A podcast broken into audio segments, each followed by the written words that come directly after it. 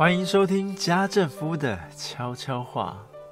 这是一个把人生康庄大道活成曲折离奇、九拐十八弯后，突然落入婚姻、落入妻子和三个儿子的圈套中，然后才遇见幸福的奇妙故事。嘘，小声。如果想遇见幸福，周围就必须保持安静，不然很容易错过家政夫的悄悄话哦。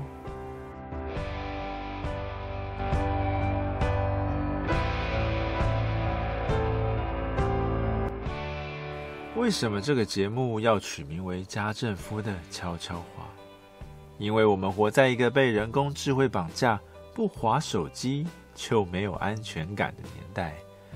可是如果你想遇见幸福，就必须停下指尖，停下手机中的垃圾资讯，安静十分钟，让家政夫陪着你好好整理生活，将混乱的心灵打扫出一个空缺，交给幸福吧。大家晚安。最近家政夫被大儿子问到，如果把最先进的自动驾驶车当成礼物送给你，你会天天搭着这辆车去上班吗？当这个问题在家政夫的脑海中转，还没有转出答案时，一部二零一二年上演的科幻电影《拦截记忆码》便从尼桑的挡风玻璃中播放出来。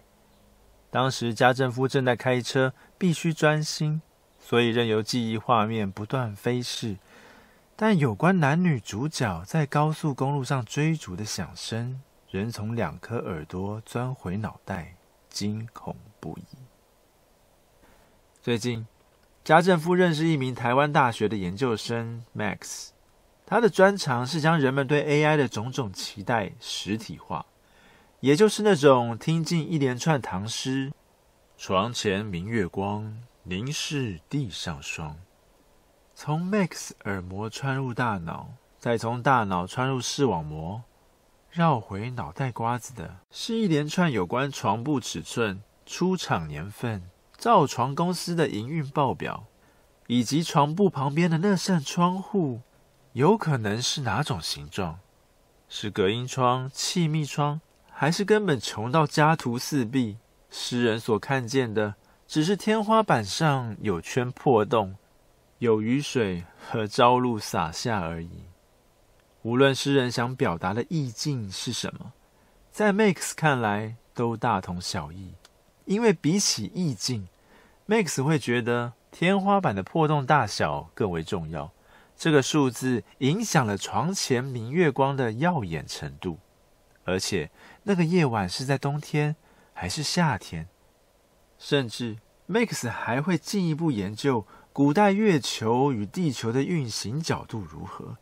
是否受到乌云遮蔽，以至于触动诗人的情绪反应，故而说出凝视地上霜这五个字。简单来说，在 Max 的眼中，宇宙间的人事物都有自己的一套规则，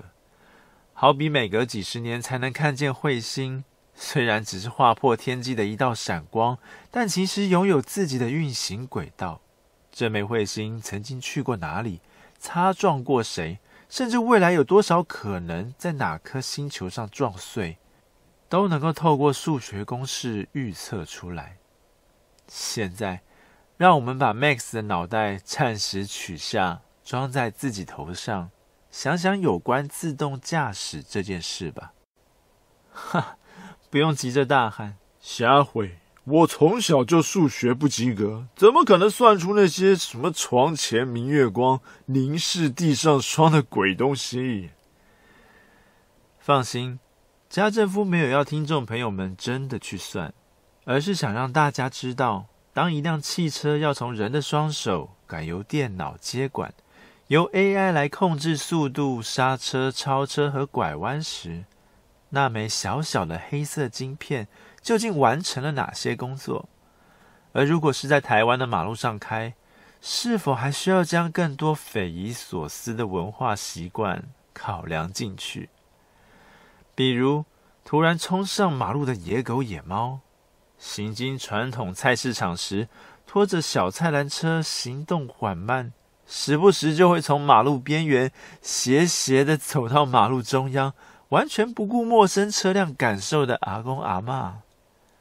还有骑乘机车时完全不看后照镜的帅哥美女，前一秒钟还很安安分分的并排在你旁边，下一秒钟就吹转油门，活像喷出去的橡皮筋，突然窜到车灯前面，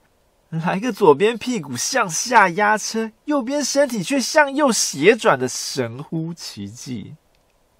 以上这些都是家政夫开车时曾经遇过的事。如何提高自动驾驶车的应变能力，让电脑系统在确保安全的状态下，既能载运乘客，又可以保护行人，而且还要适应台湾本岛地小人多、马路狭窄的特性呢？唉，这个问题实在是又大又难，令家政夫伤透脑筋。所以当大儿子问如果把最先进的自动驾驶车当成礼物送给我，我会愿意天天搭着这辆车爬爬灶吗？家政夫想了想，决定以另外一个答案回复儿子，就是先打造一个完全由电脑掌控，让自动驾驶车好好执行任务的环境吧。好比让六福村、小人国、绿世界等等拥有广大空间的游乐园，从停车场开始就有租借游园车的服务。这种游园车的设计要越迷你越好，甚至还能缩小到行李箱的尺寸，只要负责帮忙游客载运背包、食物和水，无论游客走到哪里， A I 行李箱便自动跟到哪里，让买票进来的游客们不用背着大包小包爬山路，永远都是还没开开心心玩到，便已经累得满身大汗。而这个服务的目的是在培养台湾人民的守法观念和提早适应 A I 系统就在身边执行任务的情况。因为自动驾驶的概念是来自于国外，那地方的马路又大又宽，时常是左边沙漠右边荒野，一望无际。即使油门踩到时速两百公里，开车开到睡着，醒过来之后隔没多久又继续睡，然后再睁开眼睛时，恐怕还遇不到其他车辆。因此，让 A I 帮忙驾驶是件非常体贴的事。但台湾的情况大不相同，与其拼命强迫工程师提高电脑的应变速度，还不如趁早调整大家的坏习惯，别一走上马路就自以为是车神的坏习惯。有关自动驾驶这件事，家政夫觉得也不需要全盘接收才能证明台湾有多先进，反而应该在更多考量民众的使用习惯、文化特性之后，将外国人的脑袋暂时搬来头上，加以调整创新，塑造出属于台湾的在地特色啊！千万别让电影《拦截记忆码》中的飞车追逐发生在你我眼前。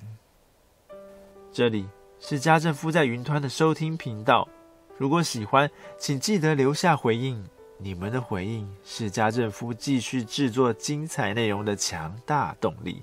下次见喽，拜拜。